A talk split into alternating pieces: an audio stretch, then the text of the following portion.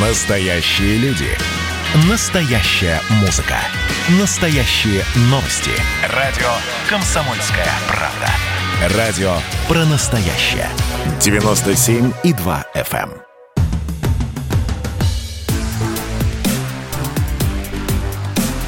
Честное риэлторское.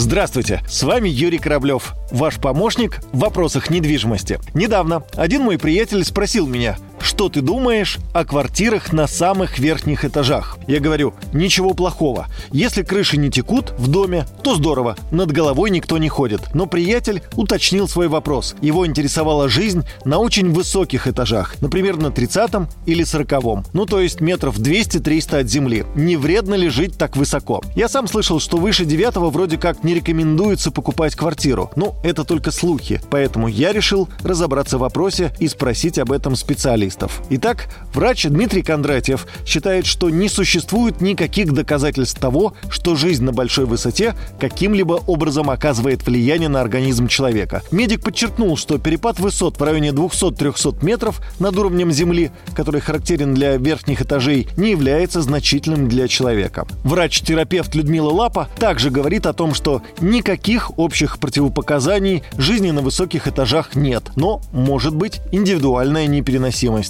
Люди, которые страдают паническими атаками, какими-то заболеваниями, связанными с нарушением психики и работы центральной нервной системы, естественно, эти люди чувствуют себя плохо. И поэтому таких людей не селит это медицинское противопоказание, их не селит на высокие этажи. Многие считают, что чем выше, тем лучше, больше свежий воздух, тем легче дышать, тем спокойнее жить, потому что меньше людей, которые оказывают на тебя какое-то воздействие, там, стуки, шумы, музыка и все, что с этим связано.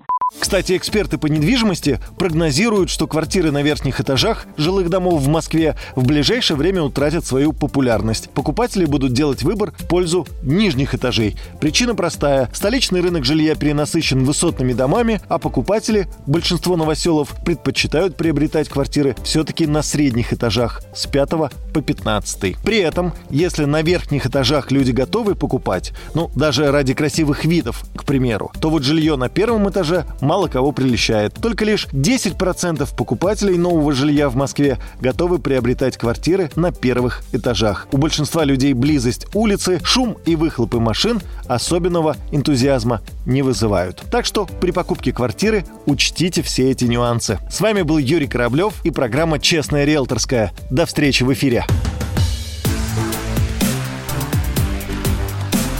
Честное риэлторское.